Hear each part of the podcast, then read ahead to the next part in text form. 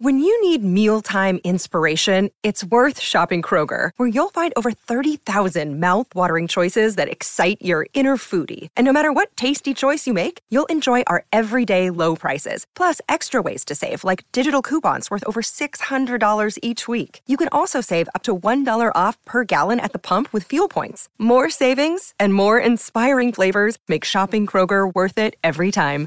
Kroger, fresh for everyone. Fuel restrictions apply. Another day is here, and you're ready for it. What to wear? Check. Breakfast, lunch, and dinner? Check. Planning for what's next and how to save for it? That's where Bank of America can help. For your financial to-dos, Bank of America has experts ready to help get you closer to your goals. Get started at one of our local financial centers or 24-7 in our mobile banking app. Find a location near you at bankofamerica.com slash talk to us. What would you like the power to do? Mobile banking requires downloading the app and is only available for select devices. Message and data rates may apply. Bank of America and a member FDIC.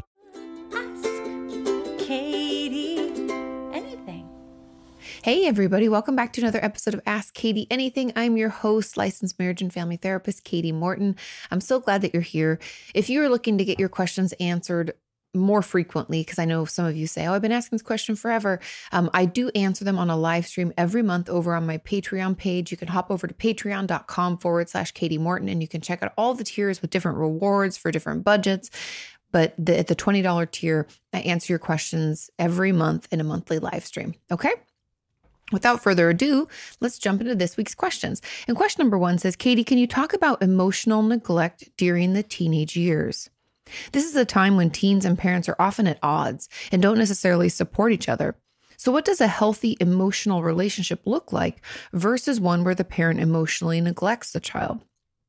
My wife and I were discussing our teenage years the other day, and we realized we had no idea whether our upbringings were considered emotionally healthy. Isn't it normal for parents to not support their kids for things that they find silly or juvenile? Parents don't always want to hear or listen to their kids ramble about their teenage drama or how a friend was rude to them, right? My parents were always supportive of sports and activities, but they had strong opinions on other things. We would love to hear your thoughts. And there's a couple of comments on top of this. Um, but I do think this is going to it's there's a big variety around what's healthy and what's not healthy when it comes to emotional relationships with our teens. Now, the interesting thing about teenagers is usually developmentally, when we're teenagers, we start having more of a support system when it comes to our friends, and we go to them for a lot of things that maybe we don't feel okay asking our parents about. This could be, you know, sexual intimacy or things like that. Maybe we have a boyfriend or girlfriend and we're trying to figure that out drinking, um, you know, parties, things like that. We might go to our friends for that instead of our parents. Also, even maybe college stuff too, because our parents might not know, right? Like my parents hadn't gone to college, and so I went to my friends and our uh, the school counselor about that stuff. So. Just wanting to acknowledge the fact that when we're teenagers, we actually have more support and it doesn't all come from our parents. When we're younger, that's not the case. It's often our primary caregivers or our close family. And so that's why when it is more pertinent or more vital that our parents offer it to us. Okay. So that being said, it's normal for parents to listen to their children and let them ramble about teenage drama. When you said they don't always want to hear or listen, they might not want to, but parents should try to meet their children where they're at and understand what they're going through and ask follow up questions. Not just tell them to like shut up or, oh, that's so stupid or any of that, because that's super invalidating. And it doesn't allow for a connection and a continued relationship with our child. Okay. Now, do they need to support all sorts of wild thoughts or dreams or opinions or whatever? Not necessarily. They, you know, it, we're having more, even though I know we're a teenager and our parents are adults, we're having more of an adult type of relationship where a parent can say, Oh, interesting, I hadn't thought about it that way. Or, you know, something I learned when I was your age was this. And we can have that dialogue and we can have this kind of push and pull without shutting them down, shaming them, or not wanting to listen to them at all. I feel like those are not healthy behaviors because even if a parent, because I'm okay, I'm not a parent, so I know it's trying and teenage years are I would assume, incredibly trying. No one's perfect, but for as much as we can tolerate, it's important that we hear our children, that we listen to them, and we just try to gauge or better understand where they're at and what they're going through. That's how the relationship shifts and grows to exist in a better way during adulthood. Teenage years are uncomfortable so uncomfortable for the teenager and uncomfortable for parents too. But that doesn't mean we have to shut down and shut each other out. We should connect. We should ask. We should talk. We should hear what's going on. Like I always remember my mom didn't want me to go to these parties. And I told her, you know, essentially, this is just me being a manipulative teenager. I was like, well, I could just sneak out like my friend Rachel does and not even tell you that I'm doing this. You're lucky I'm asking, essentially. What an asshole, right? So my mom said, Well, I have a, a deal with you then. You can go, but you have to be home at this time. And if you're not home at this time, you can't ever go again. You know, you have to be able to trust you. If you're going to go out, I expect you to come back and, and then let me know how it went. So I go out. I think I had to be home at 11 or something like that. I get home um, at 11 or before 11 and I jump into bed with her and my dad and tell them about the party and what was happening and what people were doing. And this person was drinking and I didn't even know what this, you know, blah, blah, blah. And I was trusted again. And the fact that she listened to me, she heard me out. We had like a an adult ish. I mean, I was a teenager, so I was probably such an asshole, but we had a certain kind of adult type of relationship where then because I felt like she trusted me. And then I think she, because she could trust me, I did come home at the time and, you know, all the stuff and I wasn't drinking or anything like that. That then there was this shared, this mutual respect. And the relationship was able to grow past child parent into, you know, kind of teenage parent and then adult parent, you know, um, because no matter what, even though my mom is one of my closest friends, she's also my mom, right? It's different. I'm her child. There's, a level of responsibility I'm sure she feels that I could never understand, but that's how that's supposed to develop. I hope that that helps. I hope that gives you enough of my insights and my thoughts into this. It's normal for parents to not want us to engage in dangerous activity. However, things that are silly or juvenile, they should hear us out. And if we want to try things, they should support us. To not do that and to shut them down is is not very healthy. It's it's very it can be very harmful and it essentially pushes your child away from you. And I would I would wonder if you and your wife, when you were talking about this, if either of you has like a really close and loving relationship with your parents in a real way, or is it more out of uh, guilt or responsibility? Just something to think about. Okay, there was a comment on this said, also, how would you go about changing your perception of emotionally unhealthy or ambiguous settings that feel normal due to your upbringing? Isn't it normal for parents to love you and yet not talk to you about emotional stuff that is important to you? That's not normal. Don't don't they support your educational achievements and get call you names when they are angry because they want you to do better? No, that's called emotional abuse actually. And the way that we go to change our perception is honestly therapy and then unfortunately there's always this period when we change we when we not change when we we kind of like push back against what we quote unquote thought was normal, right? We grew up in one way, but we recognize that's not ideal. And so how do we go to change that um that belief or that behavior or that we thought that was normal? How do we change our perception? And so we we learn that it's bad, we learn that it's not correct. And then we go out into the world, and unfortunately, we have some relationships that our therapist keeps saying, No, those are healthy. Kati, those are healthy. And you push back and you're like, Feels so uncomfortable. And they say, Good, because it's different. Unfortunately, when we're raised in a situation that's abusive like this, if they call you names, if they only support your educational achievements, they don't support you as a whole. That's that's just very abusive to me. And to not talk about emotional stuff is emotional neglect. To feel like you can't come to your parent and say that really someone said something horrible to me that hurt my feelings or I get embarrassed that I don't have, you know, the brand name shoes and it makes me feel lesser than, you know, these are things we should be able to talk to our parents about. Now, if they're not able to do that, then we're going to find ourselves, unfortunately, in relationships that are the same as that, meaning that we'll get into uh, connections with other people where they talk down to us, call us names, don't want to talk about the emotional stuff. We might find ourselves repeatedly in emotionally unavailable relationships because then they're not going to ask that of us and we don't know if we can actually give it. So it's all but it's all good, right? And so to get out of that is therapy, recognizing the things that aren't healthy and the things that we kind of might be more drawn to. And when we're looking for friendships or romantic relationships, we should just for a second think is are these old patterns are they emotionally unavailable? Am i picking up a project instead of a person to have in my life right? We need to take some time to consider you know do they tease me but the teasing is actually kind of hurtful do they not listen when i say no like consider these things and how these maybe reflect your upbringing and then we have to unfortunately end those relationships and start new ones that maybe don't feel as comfortable up front, but will feel better in the long run. Okay. Now, there was another add on. It says, Kati, I suppose uh, that what would be considered parentification is also age dependent. At what age is it appropriate for a parent to rely on their child for emotional support? To be honest, never. Maybe when you're an adult. Um, but when you're a child, your parents should not come to you for emotional support. I know this sounds kind of weird, but your child is not your therapist. And to treat them as such is wrong because the level, just think of developmentally. That's why I said maybe when you're an adult.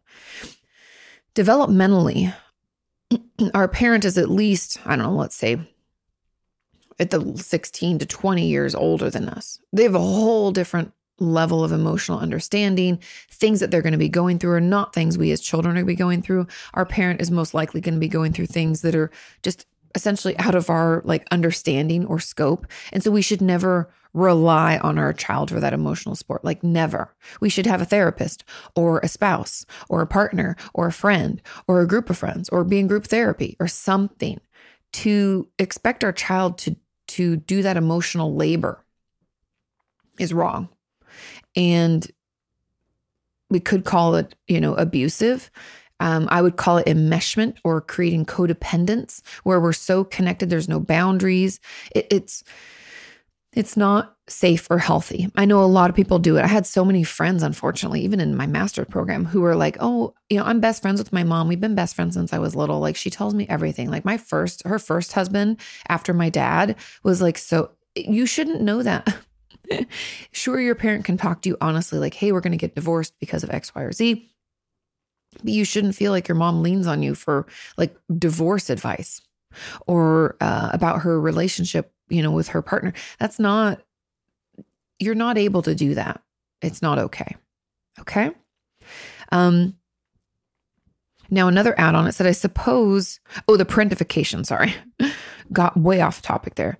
Um, Parentification can happen at any time. It is age dependent because once we're not in the same home as them and when we're an adult, things are different. Um, but then I don't really believe parentification can happen. So parentification can happen at any age as long as we're at the home with our parent and expected to act as the parent meaning the parent that we have isn't rising to the occasion, isn't doing the things parents can do. That's when we're parentified. And this person says, I'm in my early 20s and my mother has started coming to me as a substitute for therapy. No. Talking about a traumatic childhood or sleep issues, stress, etc.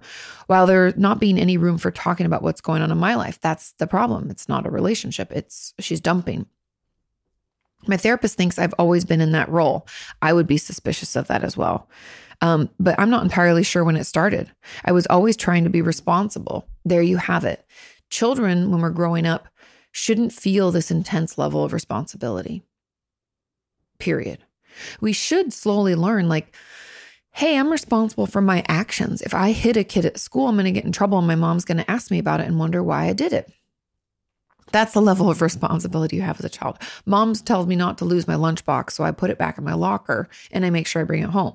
Your responsibility as a child is like, don't get into fights or cause trouble at school. Show up to school and do the school thing and don't lose shit. I mean, that's kind of it at the beginning, right? We're just learning. We should not be responsible for uh, people feeling good, for the home being clean, other than like I pick up my toys or something, you know? we're learning about responsibility as we grow up. We shouldn't feel like we are always trying to be responsible. Said I was trying to be a good kid, easy to care for because I sensed my parents were stressed, yeah. And I didn't want to burden them. I've often ended up as a therapist for my friends or flatmates and I'm actually trying I'm actually training to be one currently. Ooh, okay. Am I or was I parentified? Yes. How do I find out how and how do I find out and how do I stop this relationship pattern? I often feel like I don't have a right to set boundaries because otherwise I'll never have any friends. That's the kicker. So when we are parentified as a child and we don't feel it's okay for us to engage with the world with reckless abandon, let's say, getting to just be, we don't get to just learn, make mistakes, be an irresponsible child sometimes, right? And then we end up always being the parent in all of our relationships, which is kind of what's happened to you, where you're like, oh, I don't feel I have a right to set boundaries. Meaning, for some reason, we have tied up our self worth in our ability to care for others. And that might have been the only time we got actual attention from our parents, because if there was a lot of tension and maybe they were getting divorced or having issues, when we were listening to them share, that's the only connection that we got. We probably never were able to share what was going on with us. And so we created this relationship dynamic where we're like, I'm always the giver, they're always the taker. It's not okay for me to take. Now, we're going to have to practice setting boundaries in general. And I know you feel like you don't have a right to set them. I want to push back here because I don't know if what you're calling a friendship is actually a friendship. You're saying you don't think you'll have any friends. Are they really friends? Or are they emotional vampires? Do they ever ask you how you are? Do they know anything about you? Or are you their therapist? Which is probably why you were drawn to my my craft, to the psychology realm, because you're used to being the caretaker. You're used to being the one that listens. It's like the role you've already been playing your entire life. And so it would behoove you now to acknowledge this and to push back against it, it's going to be so uncomfortable, but you can do it because if you don't, it's actually kind of worrisome to me or a little dangerous for you to become a therapist because the lack of boundaries could get really taxing on you and make it unhealthy for your patients. And so I would encourage you next time someone calls and wants to like dump a lot of shit onto you, here's my challenge. Here's my homework. I want you to say, I, I wish I could listen to you. I'm so sorry. I just don't have time. I'm running out the door. Can I talk to you later? And we actually end the call.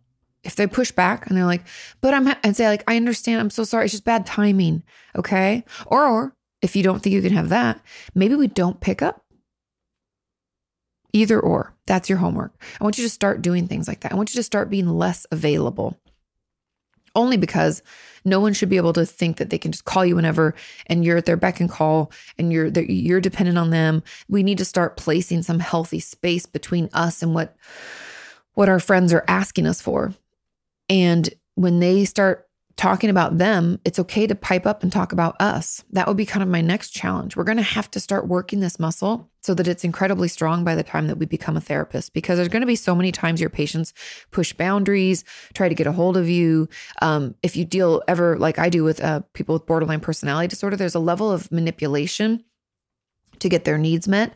And that manipulation can look like them um, like using their struggles as a way to like get me to call them back right away I don't know if this makes sense, but it's kind of like they'll try to say like they'll try to threaten um you know harm and things like that and so i have to have conversations about this and i have to set boundaries and i have to do safety plans and here's what we're going to do and you know what i mean there's going to be instances where things are tricky and things are going to be difficult for you if we don't feel okay saying no and we don't feel okay holding that boundary I know it's not normal for you. I know you never got to do it as a kid, but we're going to have to relearn how to engage in relationships.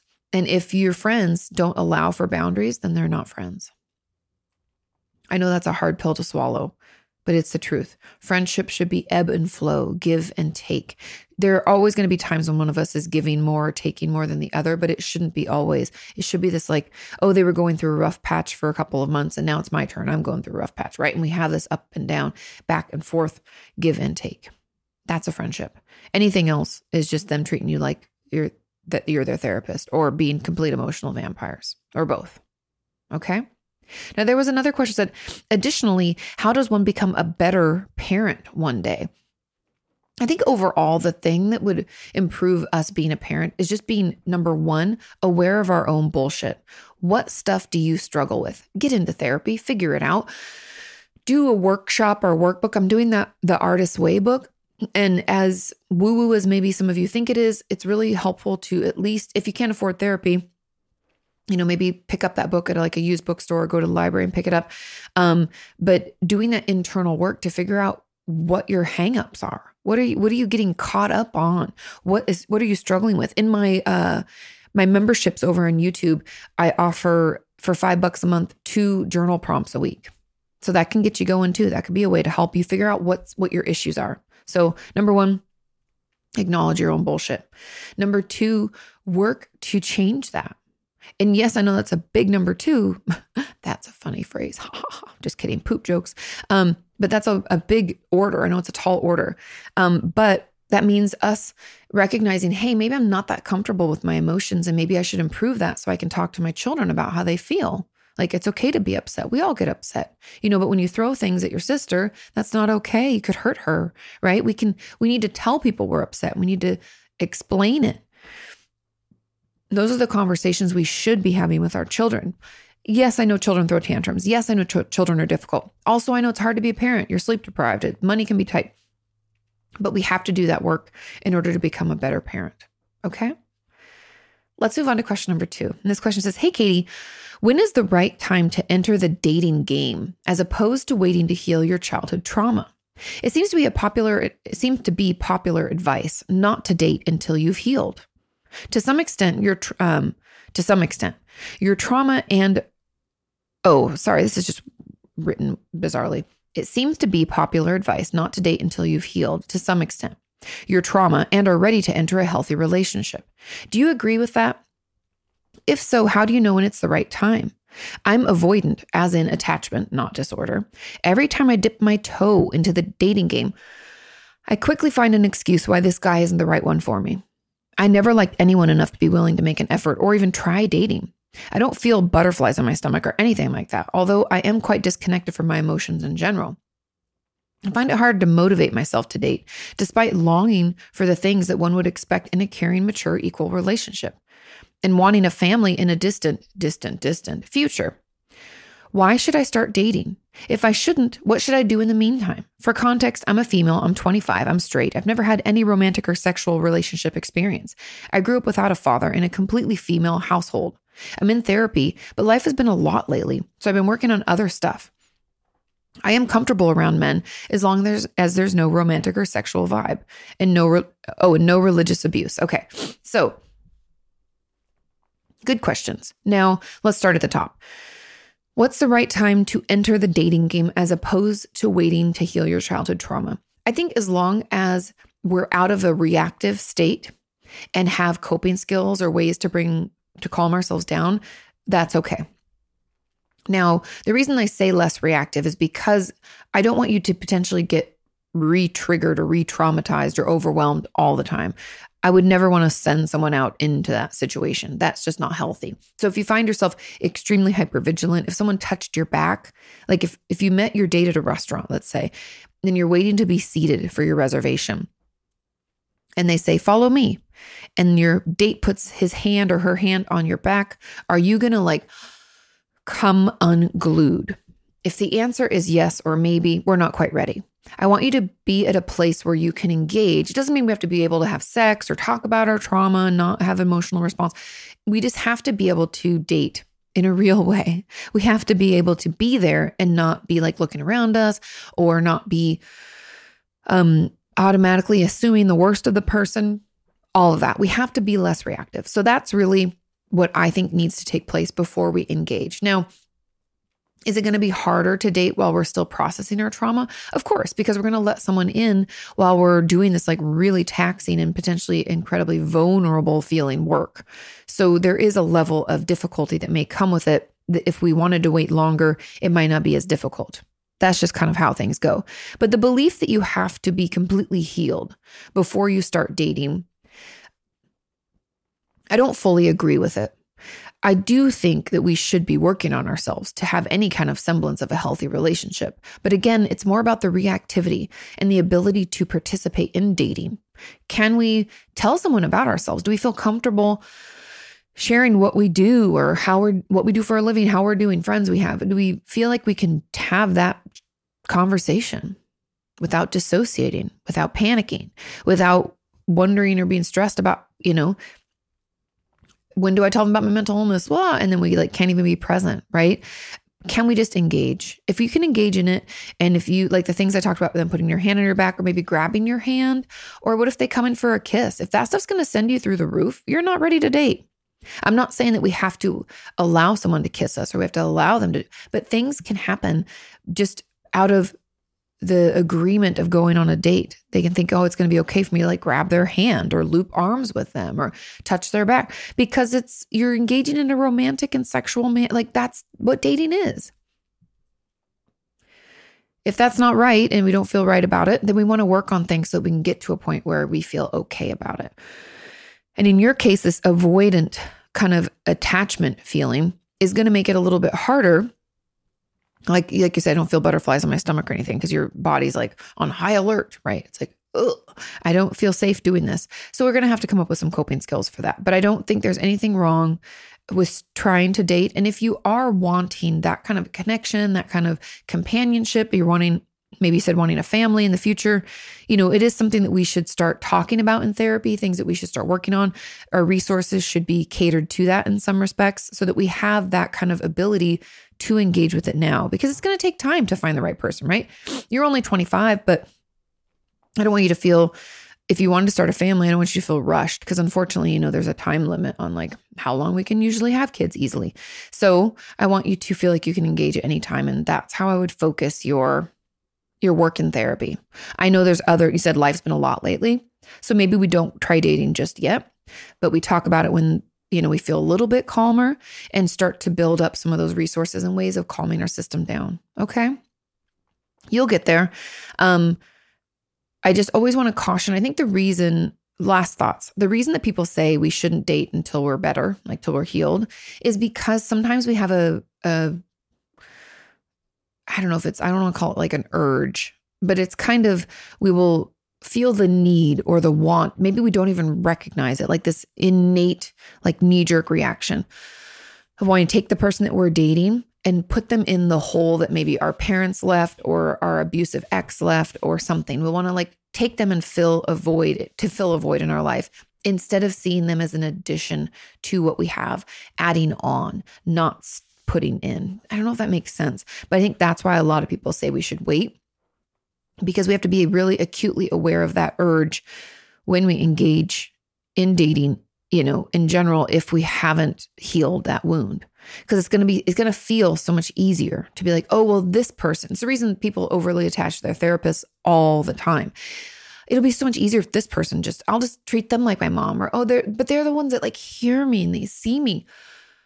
Finally, somebody, I'm going to put them in that, that mom void in my life, right? Or that dad void or whatever. And we can we can find ourselves attempting to do that in our relationships as well. So we have to be careful about it. Okay? Okay. Moving on to question three. It says, Hey Kati, I love your channel. Oh yay. It says, so this question is very embarrassing for me. I'm recently divorced and I know sex was a main contributor. I like the idea of sex, but the physical act of it makes me cringe and become very uncomfortable. After a long stretch of absolutely no sexual desire over a year, I've begun to pleasure myself again. Yay, okay, it's coming back. It's always been what I'm most comfortable with when it comes to sex. That's interesting. Here's my issue when I masturbate, I have thoughts of my therapist. I'm not gay, at least I don't think so. The thoughts of her are not sexual thoughts. I'm not thinking of being able to hold eye contact with her. The tight hug she gives me after some of our set sessions, the understanding and calming feeling I get when I talk to her. Help! What is this? A little background I have some indirect sexual trauma from my childhood and social anxiety disorder. And please don't say talk to your therapist about what's happening. I absolutely cannot. Okay, fair. I know it's very embarrassing for a lot of people. I actually have a video, and this was in the comments below this too. That's why you guys are just so great. But I have a video about sexual transference or erotic transference. And I think it's entitled Help I Have a Crush on My Therapist or something like that. Look at that video. Okay. I talk about why that can happen. I'll give you a brief rundown here, but there's a little more I want to dig into.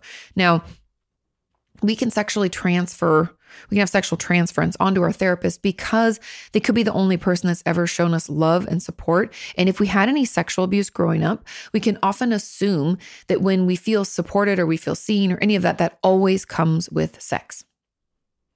And so love looks like sex, connection looks like sex. We don't know the two separate. We can't just have sex.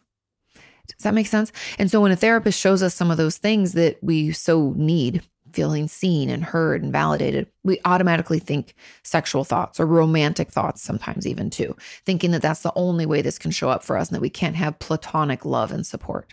Okay. So that's in a nutshell what sexual transference can be. But look up or erotic transference. Um, look it up. I have it on my YouTube channel. Now, I want to talk about you only feeling comfortable masturbating. There is something in there. I know I hopefully at some point you'll feel okay bringing this up with your therapist.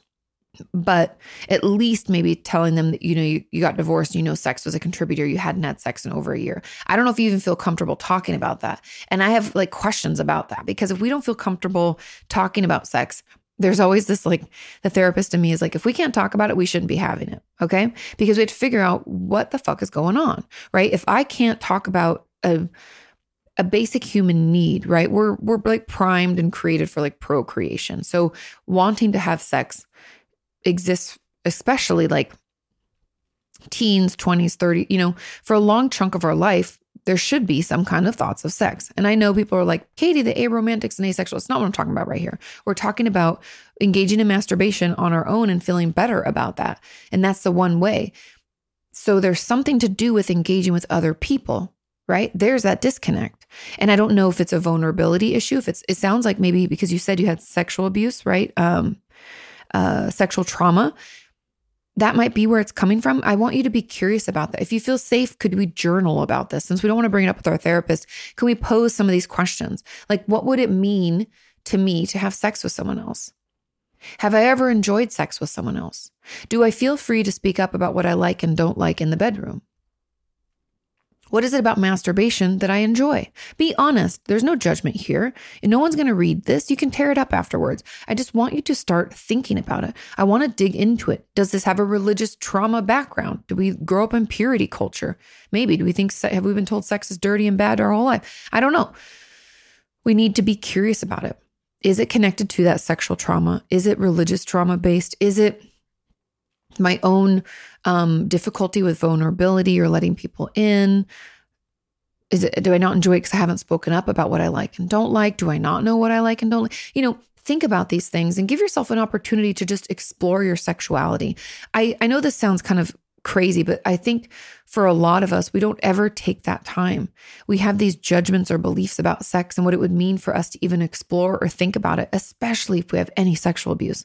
Then we are, can be very uncomfortable with anything sexual. So give yourself an opportunity to explore. There's no expectation of coming up with a certain answer or anything. There's no judgments. If you um, are interested in trying something, I encourage you to, you know, go purchase the item or try the thing with yourself, see if you like things. Let's explore and come and figure out where this is coming from.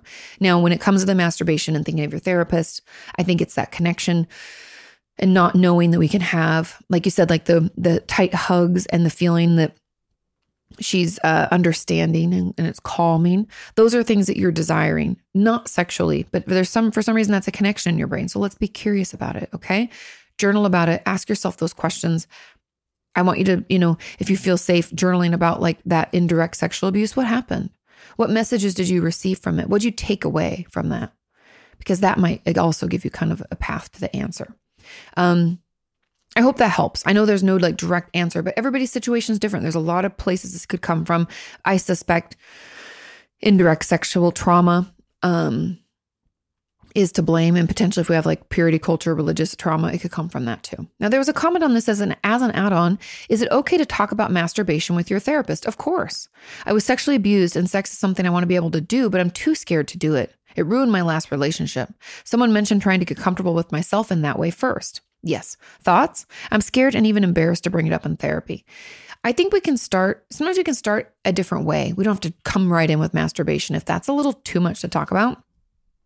Instead, we could say, you know, I've, I was sexually abused. If you have opened up that already, be like, due to the sexual abuse, you know, sex has always been something that I want to be able to do, but I'm too scared to do it. And it's like, it could be traumatizing, right? And bring that up with your therapist first because it's an honest conversation. It's not so direct, maybe, and it might be another way in. Um, or even just bringing up your last relationship. I think it was ruined because I just am too scared to have sex but I want to. I don't know if you even feel comfortable saying that. This might be something that, again, we kind of work on on our own first, like journaling it out, even saying it out loud to ourselves, maybe in our car where we have a little privacy, so that we can get used to saying these things. Because especially if we have like these these beliefs or this past trauma associated with sexual intimacy, then even bringing it up can feel very overwhelming. It's like it's so triggering. I feel like we're right back there in that situation when things were happening or can just feel too oh it's just too much. It's, it's emotionally charged right? And it's not something we are able to enjoy because it's so emotionally charged and because somebody took advantage when we were younger. So give yourself some time. Now i think um if you wanted to attempt masturbation on your own I would want to make sure that you have, because think of instead of if masturbation is even triggering you guys hearing me say it, consider I'm just saying triggering event or triggering thing. I want to be able to do this triggering thing again, and I can't. So we need to have resources to calm our system down so we can do that triggering thing again, right? And the best way to do that is to figure out what calms us down. Is it a full body shake? Is it breathing exercises? Is it uh, journaling? Is it talking with a friend? Is it putting ourselves in our happy place? What is it? Do we have to count colors? Do we need some grounding techniques? Um, think about that. Let's take some time and figure that out. And then utilize those tools or those grounding techniques or those resources when we try to engage in it. Okay. And when we try to do that triggering thing, make sure it's in a place that feels safe or neutral, right? And give yourself some time to come around to it, to get used to the fact that we're going to keep trying this. Will it happen the first time very long? Probably not.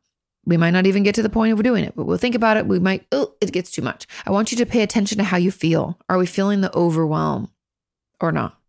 When we get to like a, so let's say zero is like I'm asleep, 10 is like I'm having a panic attack or dissociating. I want you to stop engaging in masturbation around like a five or six and then calm yourself down. Okay. And kind of do that. It's like working a muscle. And that should help. Okay. Okay. And when you feel comfortable, please both of you bring it up with your therapist when you feel okay. Question number four says, Hey there, Kati. Howdy do. Says, I got a question. I'm currently working on childhood trauma with my therapist, and she's letting me kind of take the lead so that I decide the tempo. But I'm just so unsure if what I'm doing is right. Should I avoid situations that trigger traumatic memories or not? Should I fight dissociation or let it happen at least sometimes? I've asked him about this and he doesn't give me a straight answer. He's a great therapist, so I really think he's doing the right thing, but it's just weird to me. Yeah, I understand. I guess maybe there isn't a straight answer. The whole process is so hard and confusing, and I'm just not sure what to do. Thanks so much. Of course. Okay. Now, we need, okay, I like that he's letting you take the lead. I would let him know that we're struggling to know if what we're doing is right. And I would just ask these questions to him also, but I'm going to give you my thoughts, okay? And I'm saying this because they know you better. Okay. I only know what this question tells me, and your therapist knows so much more. So bring it up with them. Okay. Now, we don't have to avoid uh, situations that trigger traumatic memories as long as we have coping skills or those resources to help calm us back down. Okay. This could mean in therapy, um, you know, we play with silly putty, we count colors around the room. Maybe our therapist knows to come and like put a hand on our back or just sit next to us. Maybe not. I don't know. Maybe we get up and do a body shake. Maybe we make eye contact with our therapist and they change the subject and talk about something different. Whatever it is, we need to have some of those resources, those happy places to go, those things to do to manage the upset that could, the triggering event, right? We should talk about the traumatic memories a little bit, but if we get overwhelmed, like I said, we'd be like five or six, like I was talking with the previous question. And then we need to calm ourselves down. I don't want you getting to a 10 all the time. That's not helpful. We're not actually processing anything then if we're in panic or dissociation. Okay. Um, and fighting the dissociation, I would fight it as often as you feel you can. It's going to win sometimes. And it's okay for it to happen sometimes. Sometimes we're too exhausted. Um, sometimes when we go to therapy, we're like, this emotional chow chow, and we just want to pull out. I want you to pay attention to that and I want you to journal about that after the fact. When you come back to, I want you to write about why you wanted to let that happen this time. Because the thing about dissociations for a lot of people, they're like, it's the only coping skill I have. And I'm there to tell you it doesn't really help you cope with anything, but I get it. And it might be the, the best we have right now. And until we beef up those other resources or coping skills, it's going to win out sometimes because those other ones just aren't going to do the trick. But we're, we have to get better at noticing. Again, when a five, we're at a five or a six, maybe it behoove you to write that whole list of zero is asleep, 10 is dissociated or panicked. What are the steps in between? What does that feel like for you? Be as honest as you can, because then that helps us have more emotional intelligence so we can use those skills earlier. So fight the dissociation most of the time, but it's going to win out then that's okay. There's no judgment there. Just know that there's no processing or um, really no helpful things can happen in therapy when we're dissociated. And I think that's really it. And there is there isn't really a straight answer. Like I said, ask him and tell him what, the questions you asked me because they'll know you better. But those are my thoughts, and I hope that that helps. Okay, let's move on to question number five. This question says, "Hi there. Last week, my therapist said that I have reached a plateau in therapy, and that I need to look for another therapist. What to help me because she's done all she can do. Shut the fuck up. What? I this came out of nowhere. Of course, yeah, and I was shocked to say the least. Since then I feel great loss. Of course you do. I'm so sorry. And I've been struggling. How do I handle the loss of my therapist? She was the first one that I trusted and we've been together for 2 years. What in the world? I have a great deal of trauma in my past and I just don't know what to do. Please help. Okay, first of all, I'm so sorry this is so fucked up. I mean, you've been seeing them for two years, so I would assume they were good at some point for you, right? And helpful, and they're the first one that you trusted. Ugh, okay. So many thoughts. First of all, what the fuck? Uh, as a therapist, they should know patients plateau all the time. And you have to acknowledge it in session and talk about how you're going to get out of it. And usually then I give them like another couple of months, like three to four months. We talk about it again if they continue to plateau, then that's when, like, I mean, I know that sounds like a long time, maybe. It depends on the patient, but you've been seeing them for two years. So this is probably what I would do. It'd be like a good four, maybe six months of us trying to fight this plateau before I might refer you out or maybe get something additional. Like, I think you need EMDR, or maybe we should try a group on top of seeing me. This is not okay. This is technically patient abandonment. To say she's done all she can do what? I'm so sorry. Um, and the fact that you need to look for another therapist, they should be giving you referrals. We're legally obligated. I think it's to give you three or four. I always give four, but I think it's only three that were required. And they have to make sure they're taking new patients. There's all sorts of like legal and ethical issues in, associated with this. Uh, patient abandonment, not giving you referrals. Um, and I'd assume or hope, fingers crossed, this would be part of the patient abandonment that they gave you sessions until you find someone else because they should give you like a month or two, maybe three. I think the most I've ever given someone is like, I don't know, 90 days or so. Um, yeah, I mean, they, it just, this is shitty and it's not okay. And I'm so sorry. Um, yeah, I don't, you, you can file a complaint saying patient abandonment and note this stuff. Um, but yeah, I don't know. Um, I don't know why they do this. I don't, like I said, patients plateau all the time. That's life. We have tough times. We get better and then we kind of hang and then we usually hopefully get better and we might get worse. You know, it's not, therapy is not like A to B to C to D, you're done, poof. Um, something else must be going on. What the fuck? I don't get it. It doesn't make sense. It's legally and ethically very dangerous for them to do what they did. And I don't know why you would ever do that. Um, yeah. So I'm so sorry. I would encourage you to try to find someone else. And that would be where I'd process that loss. I'm just so sorry. I wish I had better advice. This is shitty. This shouldn't happen. That's not okay. They need to give you referrals. You they should be titrating your sessions and giving you time to find another therapist. Uh, after two years, this is definitely patient abandonment, and you could uh, put a strike against their license. Not that you want to, but you could. That's not okay. I'm so sorry. Um, but yeah, I hope you find somebody better. Okay. Moving on to question number six. Again, I'm sorry. Such a shitty answer. I just don't, there's, it doesn't make any sense. There's no reason. I'm so sorry. We need to find you someone else. Um, yeah. Fuck. Ugh. I'm sorry, some therapists suck at their jobs, you guys. Let's move on to question six. It says, Hi, Kati. Could I have dissociated most of my childhood but still remember some details? Yes. I've got childhood trauma and have struggled most of my life with it. I'm 16. For context, I've had a, I had a psychology assignment where I had to create a timeline of my childhood and identify times where I learned certain things, like counting to 10 and when I made a new friend, etc. Things to do with lifespan development. But I couldn't remember anything past the age of six. Wow, because six usually only remember start remembering things at like five, sometimes four, but that's when like long term memories form. That's interesting. All that came to mind were scenes of my trauma. I was sexually abused for eight years by my uncle, and I still can't talk about it. I'm so sorry. I started to contemplate whether or not I dissociated most of my childhood, but I keep shutting that idea down, minimizing it because I can't remember, blah, blah, blah, sorry, because I can remember vague details like holidays I went on during that time, although it's hard to def- uh, find the specifics. I really struggle with what happened to me and constantly have intrusive thoughts and flashbacks. Can this happen can you dissociate yet remember some things? Is this even dissociation or just my mind shutting out other moments from my childhood that I should otherwise remember? Would this explain why I struggle to clearly remember what my uncle did to me and why I struggle? Please help. So sorry for the long question. I hope it made sense. P.S. You've helped me so much. Keep doing what you're doing. Oh, of course. I'm glad I could be here. And there's a few, actually, just one comment on this. Now, yes, we can dissociate off and on or throughout all of the traumatic event. And it went on for eight years. So I wouldn't be surprised if that whole eight year period is just like wiped.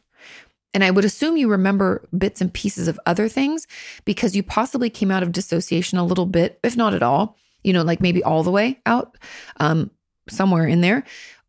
Like you said on vacation, I assume your uncle wasn't there. Makes us feel a little bit less uh, at risk or under threat. So less need for that dissociation to happen, right? So we kind of pull out of it a little bit and then we have some memories. Now, part of PTSD, so that's dissociation as a whole. Now, PTSD can come along with difficulty, uh, you know, dissociation and struggle to remember the traumatic, like any of the traumatic events or even this uh, events surrounding the traumatic events, which if this was happening like with consistency, that's why you're not going to remember what he did to you. It's it's very common. Um, could could be just so you're aware. Could be that we dissociated so the memory doesn't exist, or it could be that it we do have memory. We just repressed it. And working in therapy and finding ways to soothe our system to do it at, your pace. Don't feel like you have to rush. Go at a pace that feels okay. But we that's how we'll retrieve that. Okay. Um, so that would be why you struggle to remember what he did and why you even have a tough time. Um, that's I think that's why you're you know, you dissociate, but you remember some things because we can kind of come out of it a little bit or all the way and then go right back in. I've had patients tell me their dissociation lasts for minutes, hours, days, weeks, months, years. Everybody's different. And I think when it lasts for those long periods of time, there are times when it's lighter or lesser than than it was, you know, the day before or the week before. We might come out for a short period, but we go right back in. And So it's almost like we don't even recognize we've come out of it. Does that make sense? I hope so. And so um it could be dissociation, it could be repressed memories, it could be both. We we won't know until we start kind of trying to work on it. And I know that's hard. And but I encourage you to reach out and speak up, okay? Now there was a comment on this that says, "Howdy, Kati from Texas. Howdy." I was diagnosed with DID in 2016, and I also remember very little of my childhood because my parts hold the memories. Of course, that's why we split. And I'll talk a little bit about that if people don't understand. I get frustrated when I look at pictures of myself when I was younger and I can't even remember it. I've seen two therapists because I feel like I can't get everything out in one session. Oh, you have to see two therapists. They can't fit you in for double sessions or two sessions a week? Huh. Okay. I feel like I'm on a hamster wheel when it comes to processing. Sometimes my sessions get hijacked by one of my parts. Because of the dissociation when I was a child, I feel like the abuse didn't even happen to me at all. There are a few parts that struggle with an eating disorder. Lately, I've been struggling with eating at all or very little, and I'm not sure why the eating disorder has resurfaced. I also got diagnosed with pre diabetic, and my new doctor doesn't know about my, oh, oh, doesn't know that my eating disorder is part of my past. I have passed out a few times at work with my blood sugar being so dangerously low because I haven't eaten in a while. My question is how do I go about dealing with with the eating disorder if I personally in my system don't have it? Also, if you could talk, uh, please help me understand why my different parts deal with things like eating disorder, self harm, and others don't. Thanks for everything you do. Okay. Now, um, let's quickly. So, for those who don't understand DID, it stands for dissociative identity disorder. And essentially, I like to think of dissociation on a spectrum. And when we dissociate over and over for very intensive traumas repeatedly, uh, dissociate maybe for years and years of our life, in order to protect us, our body splits into parts, meaning I might have uh, the childlike version of me is very common. The inner child Kati is a version. And my voice might change and I might act different. I might even like start talking kind of childlike. Like maybe I don't pronounce my R's, they make them W's. So it's like, I'm trying to do that. You know, I might do that like little childlike things. I might give myself a lisp. I don't know. Um, then there might be the protector part of me where I'm very gruff and I'm aggressive and I don't put up with anybody's shit. And I might smoke cigarettes, even though the regular me doesn't. Um, yeah, I have a totally different persona. And this can go on, and there can be tons of different. I'm just giving you random versions. Everybody's going to be different, but we essentially break into these parts to kind of help compartmentalize the trauma and to allow us to be maybe the person that we didn't feel we could be, especially the protector version. I might have never felt safe to be the protector version. And so the splitting up of the parts allows me to like protect the wounded little inner child me. I can do that. I like can shut down one and the other one will resurface. Okay. Now, because of that, some parts of you take on more wounds than others, right? Our protector doesn't take those on usually. Um, they could. It just depends. Again, everybody's different. But what I see mostly is kind of that wounded part of us is the one that usually uses some of the unhealthy coping skills. Um, and that eating disorder and self harm, those can be part of that because they're the ones that help us cope. They're the ones that help us deal. They're the ones that feel the most pain. The others aren't aware, right? Because every part's a little different. And so the parts that usually feel the pain are the ones that do the most coping. And that's kind of why that happens. And so I would encourage you to see if you can get into more than one session a week with those therapists. You can just have one, but that's fine. Um, if that if not, it's okay. I'm glad. Kudos to you for reaching out and getting more support. Um, what was the question here? Why my different parts deal with? Okay, I talked about that and talked about DID, and I think that is it. And the eating disorder probably resurfaced because of, you know, trying to cope with other things. Eating disorders are coping skills. We always have to think what is feeling out of control for me right now? What is feeling like I just don't have the wherewithal to deal with, or has my stress gone up, or, you know, triggers increased? That's why those things come back out. Okay. Okay, let's move on to question number seven. This question says, Kati, I was watching my favorite show, Station 19. Now, I have to admit, you guys, I have not watched this show, but I realized I relate so much with one of the characters, Maya. Maya is someone who has a lot of childhood trauma, and the only outlet she knows is exercise.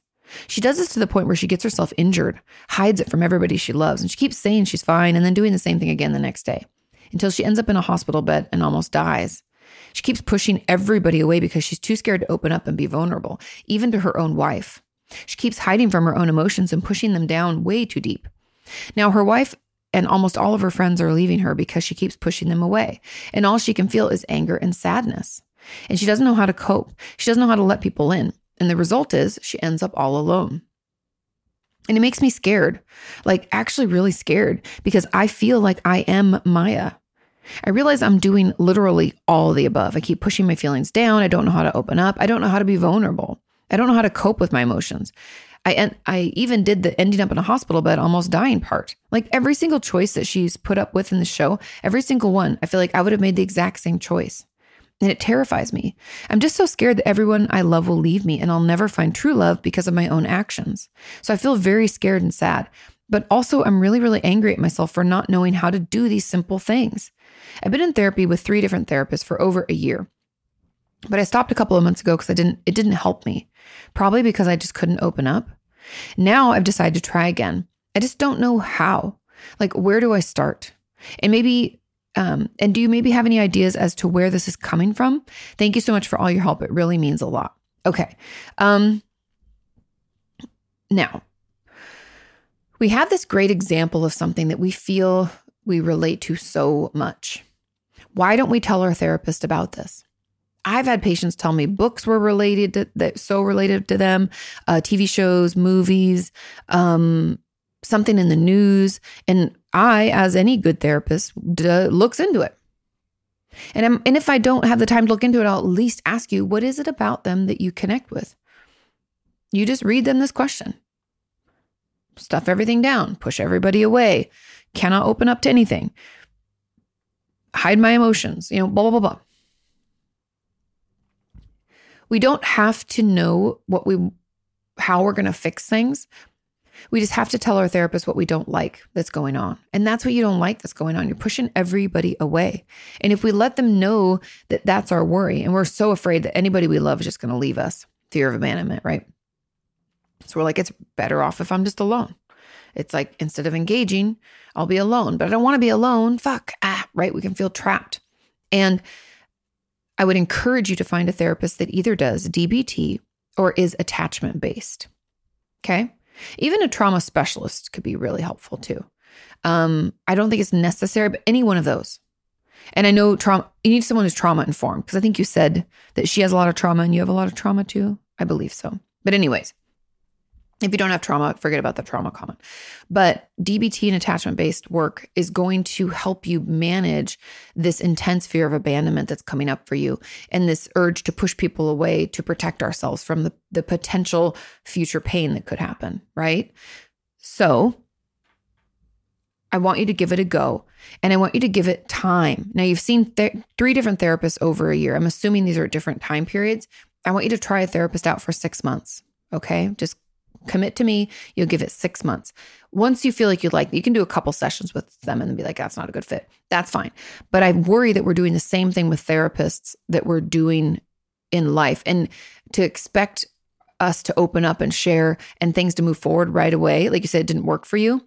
It's going to take a little longer. And yes, I know that sucks and I'm sorry, but that's what you're really needing to work on. So therapy is going to move a little slower for you at the beginning. We have to be patient with ourselves. We're learning a new tool. We don't know how to open up. We're afraid people are going to leave us. If I let them in, they're going to leave me. So many triggers in therapy for you. That's why DBT, attachment based, or trauma specialist is going to be helpful. And they'll be able to help you manage that kind of overwhelm that we're feeling that causes us to run the other way. If we don't work on it, it's going to hang around. It's going to drive us crazy. So give yourself an opportunity to open up. And if you can just read them this question, or give it to them or ask if you can email them what you're struggling with. Tell them this just exactly as you told me. It's incredibly helpful. There's so much information here. If you were my patient, I'd be highlighting things. I'd be like hiding emotions, pushing them deep. Okay. I'm afraid that if, uh, that everyone I love will leave me and I'll never find true love because of my own action. All there's so much here, and the fear, this, the how scared you are. That's all helpful for me if I was going to work with you to figure out what we're trying to make happen right? And essentially, what it is, is we need to uh, figure out how to help you cope. And I think you're just so full of everything that we get dysregulated all the time. So we need more skills. We need more tools. We need uh, coping skills to help calm us down. There's so much stuff that we could work on. So share this with your therapist and let's find someone, let's give them a real go, like a real chance to help us because it just takes time, unfortunately. And we because that's our main issue, therapy is just going to be a little slower up front. Okay, hang in there. There's a comment on this as I've an add on to this question. If I have tried many therapists and many styles of therapy without much benefit, what's my next step? I started my journey in 2017. I've worked with four therapists, two psychiatrists, and three dietitians. Only one was helpful an eating disorder dietitian.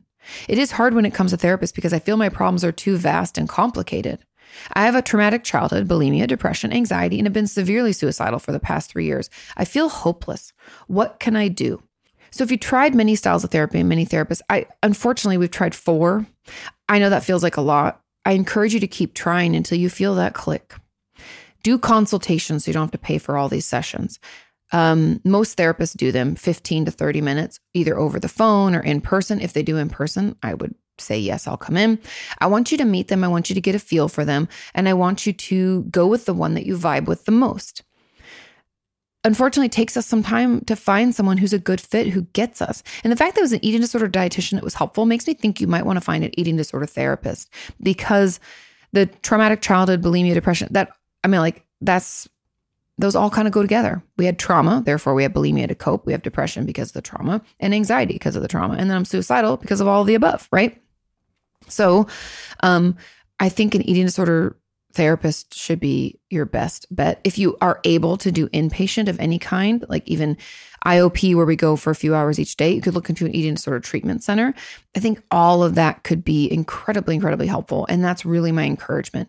Do the consultations, see some more therapists till you feel a click. I'd probably look for an eating disorder specialist. Um, if there's a treatment center you can go to and you can take some of that time, I would encourage you to do that strongly. Okay especially because they'll keep you safe too. If you've been severely suicidal for the past three years, um, being in an inpatient facility means that you're safe and that they'll, you know, so we don't get 5150. We're already getting treatment.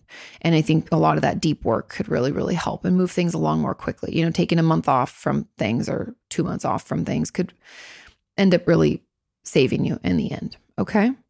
Now, there's another add on that says adding to the topic of childhood trauma. If a child tends to be acting like an adult, not liking games, not wanting to go to recess, but rather talking to teachers or helping younger siblings with homework and learning and consoling them, is this a sign of is this a sign for trauma or giftedness or something completely different? Okay, I'll tell you what it's not. It's not giftedness. This is either trauma or being a parentified child.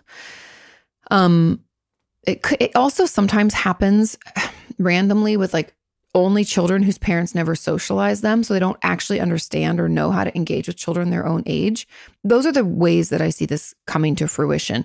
But I think the most common would be the parentified child or the trauma.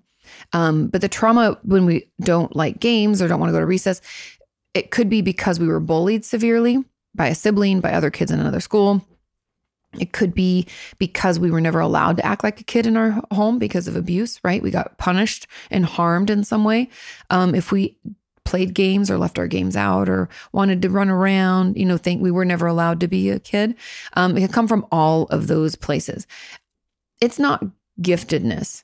Uh, children who are gifted might have different interests. Like, for instance, we had some, we had a gifted program in my school, and some of those kids would prefer to play different games, things like chess or uh, because everybody was playing Pogs, I think it was when I was growing up, and they would wouldn't want to play that. They want to play different things, right? And they sometimes would do the inside recess stuff. They had like these little tables kind of under this awning, like right inside the this door. It was kind of like a half wall. They would sit in there, play different games, um, or they'd sit off to the side and read. The, that's different right? What we find engaging is different. But this not liking games, not wanting to go to recess, wanting to talk to teachers, I think they might be being bullied, possibly. Um, so again, trauma. I don't believe it's that. So that's really where I would think that comes from. So speak up and reach out to that, that child because they're probably looking for someone to listen. Okay. Final question. Question number eight says, Moin, everyone, and hello. How do you deal with the loss of therapy because you made a horribly wrong decision, so the fault is on you? I just got kicked out of an inpatient program because they think that I tried to take my own life.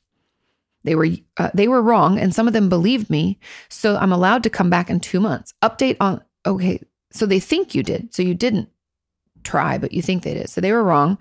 So you didn't do anything wrong right? Just making sure I'm getting all the facts straight. Um, so I'm allowed to come back in two months. Update on that. They just wrote to me to tell me that some of their staff is still having a hard time with the incident. So it will be next year. Um, and they should get their own therapist. Okay. It's really hard to manage the guilt and shame around the incident. I'm also filled with a lot of anger because the clinic was supposed to be my new start. I'm supposed to learn how to manage my BPD and how to live my life like a normal person. Now I'm maybe not able to get through university this year, and I feel like I've lost my whole future to this. Obviously, that's not the case, but it just feels like it. That's okay. It feels like it. So it's real, right? My question is how do I manage in the meantime? And how do I forgive myself and my treatment team? I tried logic and it didn't work. Logic often doesn't work. Also, they didn't let me pack my own stuff, so they did it for me and they touched my things. I had little or no privacy due, um, growing up due to my father insisting on being able to go everywhere in his house at any time and looking through everything in his house. That's so interesting. I was able to fight for some privacy, and after years of a battle, I'm now able to lock some doors in the house. Because of all this, I'm extremely sensitive when it gets to my things and other people touching them without my permission. Of course, it's like a trauma response. It feels like they went through my soul, and I'm super ashamed, angry, and betrayed. When I'm back in there, how do I forgive them and trust them again? And how do I not lock everything away in my room? Sorry, this is so long, but I just don't know what to do. The true answer for this is you have to process this for yourself. I don't know if that's through journaling or if you can see a therapist. On the outside before you go back in, but we need to process what happened. Um, I encourage you to write out what you remember happening and what they told you and what you're frustrated about and how them touching your things was so invasive and felt really uh, icky to you. It was like triggering, right? I want you to process all this, write this. If you have questions that you want to ask them, write them in your journal and come up with an answer or don't. We can pose questions that we want answered later. But I'd encourage you to give yourself an opportunity to process this out versus feeling like, you know, I just have to go back and I have to wait this amount of time and how how am I supposed to go back when I don't like that they touch my things? We have to process it. So like I said, if you have a few months, I said, so if you can get into therapy in the interim, maybe online, even like through the BetterHelp, I have links in my description or Talkspace or whatever's available in your area. I would encourage you to do that. But at the very least, start journaling about this so, so much. Now, because you said you have BPD, I would encourage you to not necessarily keep your journals if they're really painful for you. Because sometimes when we have BPD, just in my experience with my patients, we can kind of want to self injure, quote unquote, self injure with past journals and we'll go back and read them just to hurt ourselves. And so if you find yourself in that camp, please destroy them. So give yourself an opportunity to talk it through, to uh, consider all the things that happened, to pose questions, to let yourself work through it. Otherwise, we're not going to be able to go back and feel like we can open up at all. And you're going to want to lock everything away in your room and you're not going to feel like you can trust them. And these can be things that we can continue to process through when we get back into treatment. That's why getting a therapist now, if you're able, would be great. But a lot happened, right? They thought that you tried to take your own life. You, you said you didn't. They were wrong. They're upset. You're upset. They touched all your things. You hated that in order to be able to go back and work on things, we're going to have to start doing the work now. So talk it out with yourself, journal it out, talk it out with anybody who will listen. If you have a good friend who's really, you know, caring, walk through it with them. Talk about what's going on and what happened and how, how upset you are. Um, if you need support, we have our community. We're over on Patreon. Um, you know, there's comments and stuff like that. We have a Facebook group, the Kati Facebook group. Those are all places too to kind of vent and talk it out so that you can feel a little bit better and work toward that forgiveness. Forgiveness takes time for ourselves, for other people, but we need to make sure we're aware of what we're telling ourselves about the situation. And that's where journaling is going to come in.